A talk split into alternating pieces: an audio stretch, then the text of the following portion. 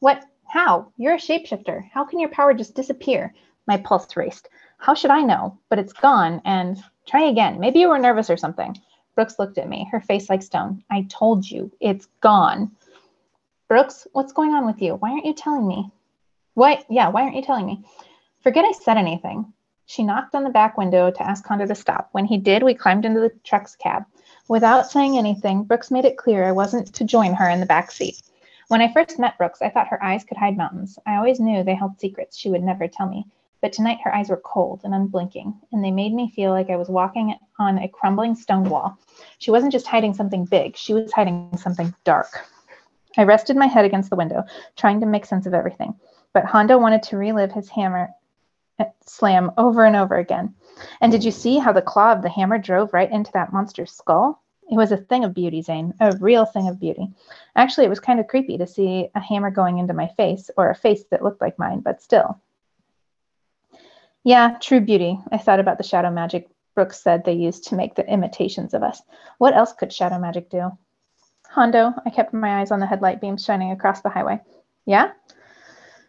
Thanks for coming, and, er, for spending your money, and being a demon-fighting tank, he chuckled. You kidding? This you kidding? This is a rush, kid. Better than watching any wrestling match. Even better than that time Meat Grinder stole the title from reigning Dead Thief. Remember? Poor Dead Thief went to work at Home Depot after that. He shook his head like he really felt for the guy. Who wants to be a ring rat when they can actually be in the ring? No one, that's who. He slugged me in the arm. You got guts, kid. Real guts. Did I? I didn't feel so gutsy. But wrestling's a sport, I said. This is... It's real life, and we could actually die. I'd hate myself if anything ever happened to Hondo. Better to die a freaking warrior, he said, than a night-crawling janitor. I don't think I've ever loved the guy more. As soon as I was asleep, I fell into a dream. I was back home walking through the desert toward the volcano. The sky was blood red, and a hot, dry wind blew from the east. I looked down and saw that I was pushing a grocery cart, and inside was Miss Cab in her chicken form, hopping from one foot to the other. What are you doing in my dream? I asked her as I pushed the cart over the bumpy earth. This is a futile effort. Are you going to yell at me again? She opened her beak, then closed it like whatever she was going to say, she'd changed her mind. I asked, how's Mister Ortiz? She clucked and then said, these dumb chicken eyes are worthless. When I kill Ah-Puch, you'll go back to your regular self. You must attack his blind side. The earth began to shake and sparks flew from the volcano, launching themselves across the desert like mini fire missiles aimed at my head. A terrible rumbling sound echoed across the land, and a stream of lava burst out of the beast, racing down the mountain right toward us. Miss Cab shook her head. Time to wake up, Zane. I spun the cart and raced away from the water. You can't outrun it, Miss Cab said. The earth turned to quicksand, and I began to sink along with the cart. Her beady chicken eyes narrowed. I said to wake up, Zane. I'm in no mood to be swallowed by the earth. I'm trying. And when you do, make sure to remember, I'm a chicken. She leaped onto the cart's handle and rammed her beak into my hand as the lava licked at my heels. I started to scream, but then I woke up, ripping, gripping my hand and kicking my legs. The car was parked in a lot off a two-lane highway, and Hondo was gone. Brooks still, Brooks was still asleep in the back seat, thank God. Catching my breath, I looked at the back of my hand. There was a small red spot in the middle of it. First she'd screamed at me, and now she'd pecked me. Definitely needed to smash that eyeball. It was barely dawn. The world was foggy and covered in gray. I yawned, stretched my arms over my head, and rubbed my eyes. Then I saw it, the beach, right in front of me. I sat there staring at it with wide eyes because I didn't want to forget what it was like to see the ocean for the first time, the way the white waves rushed out of the fog like they were in a hurry, or how the jagged cliffs loomed over the water like some kind of guardian. Brooks, I shook her, check it out. She blinked awake, nodded, then closed her eyes again like the ocean was an inconvenience. Whatever. Where were we? Out the window, a wooden sign read, Solana Beach. I reached for the road atlas, and my eyes roved over it until we were, until I saw we were in San Diego, just a couple hours south of L A. I got down from the truck. The air was cool and wet and salty. I spotted Hondo over at a food truck on the other end of the parking lot. He waved at me, and I motioned that I was going to check out the beach. A couple surfer guys were sitting on the back bumper of their van, pulling on their wetsuits. A golden lab danced in place, whining. It made me miss Rosie even worse. I stepped onto the sand, trying to balance on my walking stick, but it was mushy and uneven, impossible to get a foothold. The waves were only thirty or so yards away. Seeing the sea wasn't enough. I had to touch it. I kicked off my sneakers and socks. The coarse sand was chilly and damp. Sharp bits of white shell poked out. After a few steps, I realized the stick was worthless. This was no different from balancing on the edge of the volcano, I told myself. One foot in front of the other, just placing the right amount of weight on each foot. I'd come face to face with the god of death and killed the demon runner. Surely I could walk across the sand. I was worried Hondo would call me back any second, because once he'd had his breakfast and coffee, he'd want to get on the road. But no way was I going to waste this moment. A seagull circled overhead as I took the last few steps between piles of brownish-green seaweed. Ha, ha, ha, it cried. The cold waves touched my toes, and I couldn't help but smile a huge, goofy smile. Wow, the ocean was seriously a lot bigger up close up. I tossed my stick onto the beach and inched farther into the water. It was like ice, but I didn't care. I went in up to my ankles, then to my knees. My jeans were soaked, and I felt like they weighed a hundred pounds. A small white wave rushed toward me, knocking me over. I came up laughing, shaking the water out of my hair. You're not what I expected, a female voice said. I guess I should stop here and warn you gods that you are seriously not going to like this part of the story, so prepare yourselves. I turned, peering through the morning fog, but there was no one on the shore, and I couldn't see past the waves because the mist was too thick. Hello? I called out. No answer. Anyone there? I shuffled backward toward the shore, shivering. I suddenly felt like I was being watched. A tingle ran through me, and I didn't know if it was because I was freezing or something else. Maybe I'd imagined the voice. Yeah, I know, but a guy can hope, can't he? Gripping my stick, or sorry, grabbing my stick, I dragged it through the thick, wet sand. Zane was here. Then came the weird thing. In the empty space next to my name, new letters materialized slowly, as if invisible fingers were writing in the sand. Look. What the? I scanned the empty beach, did a one eighty to search the water. But I was alone. I dropped to my knees and wrote furiously with my finger. Who are you? Holding my breath, I waited. Then, look. I stared hard at the letters until a wave washed them away. When the wall of mist vanished, and then the wall of mist vanished, and beyond the waves, a woman sat on a surfboard, bobbing gently. She had shockingly white blonde hair, but it was too far away for me to see any other details. Come out, she said, and strangely, I could hear her as if she were standing right next to me. Was she delusional? No way I was going to dive under those waves and swim up to some stranger who could write in the sand like a ghost. You must hurry. We only have minutes, she said. Why don't you come to the shore? The time rope won't reach that far. Time rope? I've had enough demons after my head. I plopped onto the sand. So whatever you want to tell me, you can do it from here, from there. She waited closer, then something jerked her back. She took a frustrated breath. Your father sent me. Okay, she had my attention now. I jumped to my feet. You know my father? Shh, you want them to hear you? I looked around. There was no one else here, unless you counted the seagull and the surfer guy still in the parking lot. Them? Time is of the essence, and the longer you stand on that shore, the less time I have to help you in your quest. I inched toward the water suspiciously. How do I know you won't drown me? Because your father would demolish me if I touched a hair on your head. I probably should have walked away, but I was curious. Maybe she could tell me who my father was once and for all. Maybe she really had, maybe he really had sent her. I hadn't forgotten the distant image of the guy on the pyramid and how he'd tried to stop me from making the deal with Ah-Puch. But since then, M I A. Carefully, I waded in. The first wave knocked me over. Dive under, she instructed, or you'll never get past the breakers.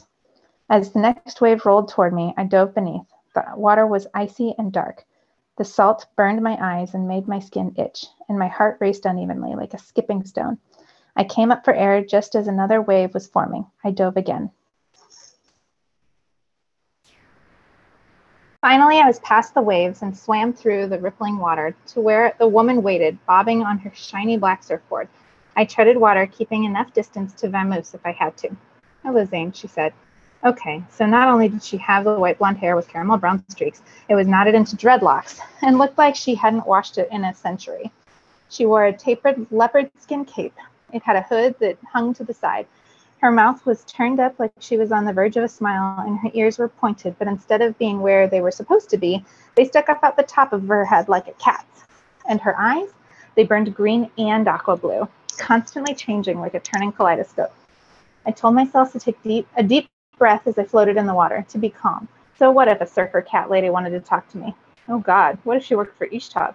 What if she was Ishtab? I remembered the image of Ishtab in my book, always with a rope around her neck. This woman was clutching a gold rope, its end trailing into the dark waters as if it was connected to an anchor. I swept my arms forward, trying to distance myself, but the tide was like a magnet, pulling me closer and closer. Okay, so this was a really bad idea. And just like that, the tide stopped and the waves froze in mid-crash. The air went still. It was as if the whole world had stopped spinning. The cat surfer ran her hands through the sea, and a, and a silver-bodied board appeared. Join me before you drown, quickly. So she didn't want to plunge me into the depths of the Pacific. I needed the rest. So I cradled the board and brought myself to a straddling sitting position, a straddled sitting position. You g- got a w- wet suit I c- could b- borrow, I shivered. She looked around nervously. Fine, no magic wetsuit was going to appear. I supposed I shouldn't have, I should have been grateful for the bodyboard. Who are you? I asked, my teeth chattering. Please, please, please don't say Ishtab, I prayed. I am the goddess of time. For now, you may call me Pacific, she said, arching a perfect brow. I don't remember ever reading about any such goddess. How c- come I've never heard of y- you?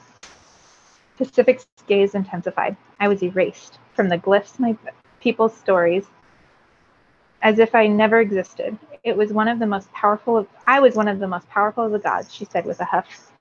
The great sky watcher. I taught the people to read the stars, to plant their harvest at the appointed time, to prepare for the seasons. But then I made a grave mistake. She narrowed her eyes. I told of a prophecy the gods didn't want to hear. The prophecy? My voice hitched in my throat. I have many names, Zane. I am the great fate, the soothsayer, who foretold of a boy who would be born unlike any we've ever seen. I gave her a blank stare. Holy crap, she was the soothsayer? My blood started to warm up. You're Miss Cab's great ancestor. Not by blood, of course, but by secret. But that doesn't matter now. What matters is that you're a halfer. I know.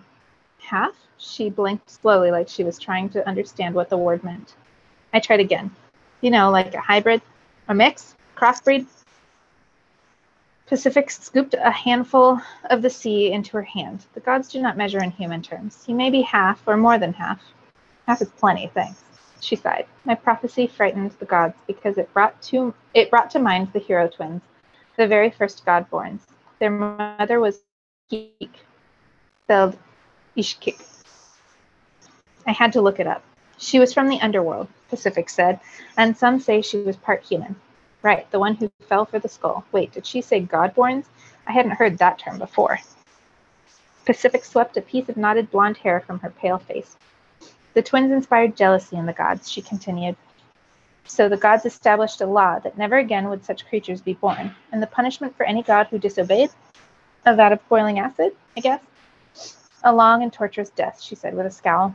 Seeing their fear, I knew I could never reveal that not only would you be descended from a god, but you were also the one des- destined to release Ah-Puch, the very god they had imprisoned. Their rage would have shaken the stars from the sky. Okay, so my dad was a criminal, sort of. He must have heard about the prophecy, and yet it hadn't stopped him from falling in love with my mom. Talk about hard-headed. Then I had another thought. Hang on. So how does Miss Cab know? I shared the prophecy with another seer from the bravest lineage, a lineage I could trust. I asked that she preserve its truth for generations, so when the time came for the prophecy to be fulfilled, Ah-Puch could be stopped and your true identity be kept a secret. But even she didn't know that you were to be God-born. So that's how Miss Cab had gotten the gig. I put the events in order. God-born twins, imprisoned god of death, jealous of other gods, se- dangerous secret. That's where I came in. Ugh. She blinked her eye, her cat eyes, shifting her gauge, gaze to the dark waters. I only told the gods an innocent would be the one to release up, she went on. I left out the part that he would be God-born. And you know what the gods did then? They used powerful magic to ensure that only a god could release Ah-Puch. So Brooks's guess was right. They thought they made the stinking one's prison foolproof, I said. But then I came along, the innocent fool. Pacific laughed lightly. The gods were the fools. They thought they could bypass my sight? She shook her head. They never put the pieces together. Okay, and what about my dad? Why would he risk torture by getting together with my mom? I didn't want to think any more about that. And you said you know him? We've been friends since the beginning. He was the only one who helped me when the gods erased me from memory. She spoke quickly. I was to be executed, but your father volunteered to do it himself. Instead, he brought me here to live beneath the ocean, where Kukumatz hides me. I owe him. Kukumatz? Isn't he the feathered serpent, god of the sea? Also known as Kukulkan. Great, so my dad and Kukumatz, aka God of Coolness, and Pacific were keeping the biggest secret of all time from the other gods. My side cramped. Why didn't my dad come to tell me all this himself? Why'd he send you? Pacific frowned. And bring the gods to you? That wouldn't be very strategic, would it? My head was about to explode. So who is he? Only he can reveal himself to you. Naturally. My heart banged against my chest like a wild beast trying to break free. Then why hasn't he? Pacific pulled her hood over her head, tucking her hair beneath. The gods would kill him if he were to claim you. They would know he was the one who had broken the sacred oath, don't you see? I felt sick. My heart, my stomach, my head, they pulsed with an anger that shook me to my core. So my dad didn't want to claim me because he was worried about saving his own butt? As if she could read my mind, Pacific leaned forward and whispered, if the gods were to find out who you are, they would kill you, too. Your father is trying to protect you. Or protect himself. I didn't know it was worse, being marked by the gods or having my dad abandon me on purpose. So what am I supposed to do? Hide out for the rest of my life? Yes. She was definitely delusional. Thanks, but no thanks. I don't care about the gods. I'm not hiding. Pacific sighed. Stubborn, stubborn like your father. I realized Pacific had a lot of information that could help me, and I wasn't about to let my dad, did I even have to call him that anymore, get in the way of my quest. You said you control time? I asked, because that would be awesome and totally help me crush Ah-Puch. I am the keeper of time, but no longer the controller of it. Just as I keep but cannot control fate. And now my powers have been reduced. Using them too much will draw attention to me, and the gods would know I live. What do you mean reduced? I kicked my legs under the power, or the, under the water to stay warm. You said you were one of the most powerful. Gripping the rope tighter, Pacific said, when the gods stole the life from the stories that made me real, they took much of my power. Geez, these gods seem like the biggest jerks on the planet. Yeah, you read that right. Jerks with a capital J. Pacific's eyes burned with a fierceness that made me hope I was never on her bad side. Wait a second, I said, as an idea formed. You said the gods don't know about me being a hybrid. I mean, God-born, whatever. But you do, and my dad does. And two of the worst ones ever, and two of the worst ones ever know about me too, Ishtab and Ah-Puch. I knew that. When it comes to a secret, the more people who know about it, the more likely the secret isn't a secret anymore. What if they tell the others? Pacific let out a light laugh that almost sounded like a purr. Your father and I have protected this information for ages. We are not about to reveal it. As for Ishtab and Ah-Puch, yes, they do pose a problem, but let's hope they are too busy waging their own wars. Was she kidding? That was a pretty big hope. Zane, your father, Pacific said, he asked me to give you something. Why would I want anything from him? He won't even tell me who he is. Pacific drew closer, and as she did, a huge spotted cat, at least four times the normal size, stepped out of her body, like some kind of feline ghost. I nearly flipped off my board as the fierce cat, a leopard, stalked across the water like it was a solid surface and stopped right in front of me, blinking its golden eyes. Zane, Pacific said sternly, you must focus before they find us. Now listen, I know about your quest to defeat the great Ah-Puch. So does your father, and he isn't happy about it. Yeah, well, he gave up his right to an opinion when he decided to leave me in the dark. Wait a sec, how'd she know? She must have seen the question forming uh, because she said, in time, I can see past, present, and future. The continuum runs through me still. They couldn't take that away. Does that mean you can see my future? A tight lump formed in my throat. Did she know whether I was going to defeat Ah-Puch or end up a miserable soldier of death shoveling souls for the rest of my existence? Once I might have been able to, but now her voice trailed off. Then she sat straighter and said, there are choices that affect circumstances. One choice can lead to victory, the other to defeat. Today, I fulfill my debt to your father. I suddenly felt like I was standing at the bottom of the volcano waiting for an avalanche of rocks to bury me. Time is unraveling, Zane. Pacific's eyes searched the skies, then found mine again. You will need great courage to defeat Ah-Puch. More courage than you can imagine. I, I took down demon runners. I didn't count. Didn't that count for something? Not that kind of courage. Something more. I scanned the shore, trying to find Hondo's truck. When I was little, he was the first. He was first teaching me about wrestling. He used to say that real heroes didn't always win the match, but they always had courage, even when defeat was staring them in the face. Something growled beneath the ocean. Foamy bubbles floated to the surface. I gripped my board. What was that? I can't hold the time rope much longer, Pacific said with a note of panic that made me wish I was on solid ground. It's time, Zane. The ocean began to churn again. Pacific narrowed her eyes. Then the leopard drew so close to her that I thought it would vanish back into her body. Gently, Pacific reached into its mouth while, put it, while petting its head softly, like I do, used to do with Rosie. She removed, she carefully removed a sharp incisor, as if only thread connected it to the jungle cat's mouth. This is Jaguar Jade, the oldest magic in the universe. It will help you, she said, handing it to me. The tooth was about four inches long, bigger than what I had expected, and it had a razor-sharp tip. As I turned it over in my hand, the tooth turned a deep green and pulsed with a strange warmth. I didn't get it. What good was a jade tooth when I was up against the god of death? Was I supposed to stab him in the eye with it? This is what he wanted to give. This is what he wanted you to give to me? My throat closed up as I turned the tooth, examining it. It didn't look very magical. Pacific's gaze fell to my wrist, to Apuch's mark. She let out a small gasp. I see. I looked down at the stupid symbol, rubbing it in the water like I could wash it off. Things are graver than... Pacific began. She took a deep breath, straightened her hood, and said, "You must promise not to tell a soul about me." Her powerful gaze made me think she could see right into my mind. Then her eyes went wide. The rope she was holding jerked her beneath the water. The jaguar vanished, and the sea tumbled violently. Waves crashed. It was like someone had started the earth spinning again, but gave it one too many whirls. As I began to paddle toward the shore, an enormous wave formed behind me, swelling bigger and bigger until it looked ten tor- stories tall. Pacific's voice echoed across the ocean. When I tell you to kick, you must do so with all your strength. I watched with fear as that wave grew. At the crest, it bulged, and I knew it was going to break any second and take me with it. Now, Storm Runner, now! I paddled and kicked like a madman, trying to keep up with the monster wave. As it broke, I rocketed forward, then plunged underneath. I was pitched in, and thrown from side to side, top to bottom, spinning so violently I didn't know which way was up. Something pressed into my back and with great force thrust me through the water at unimaginable speed. My lungs felt like they might collapse any second. Just as I was about to break the surface, I turned and saw the jaguar's face looming in the dark sea.